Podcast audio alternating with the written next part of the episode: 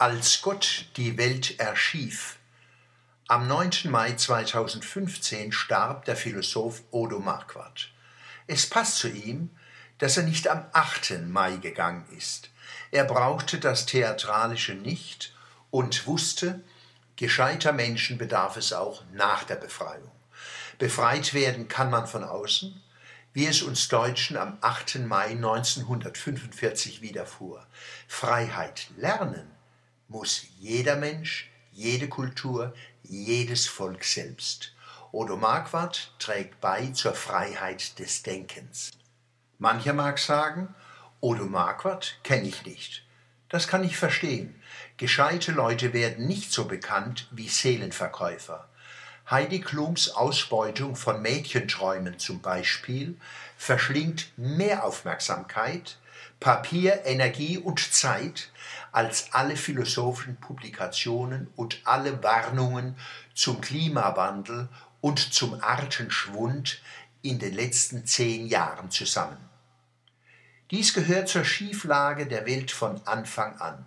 Wir sollten unsere Überlieferungen neu lesen als Gott die Welt erschief, muss es wohl heißen. Sicher ist es kein Zufall, dass die Erde schief im Kosmos hängt und durch die Jahreszeiten taumelt, wie ein Kurpelzer mit sechs Schobe Riesling im Kopf.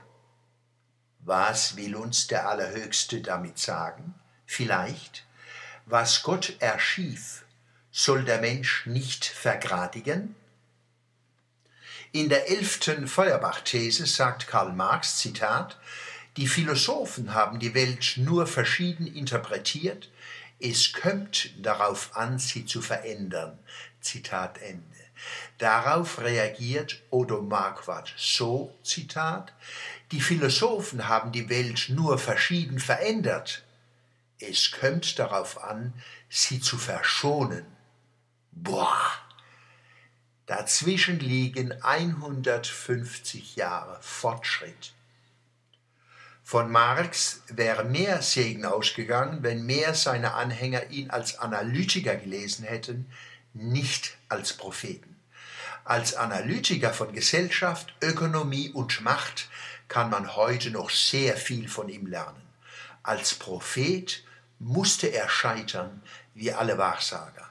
Marx wusste, Prophezeiungen gehen schief. Lenin und andere wussten es nicht mehr.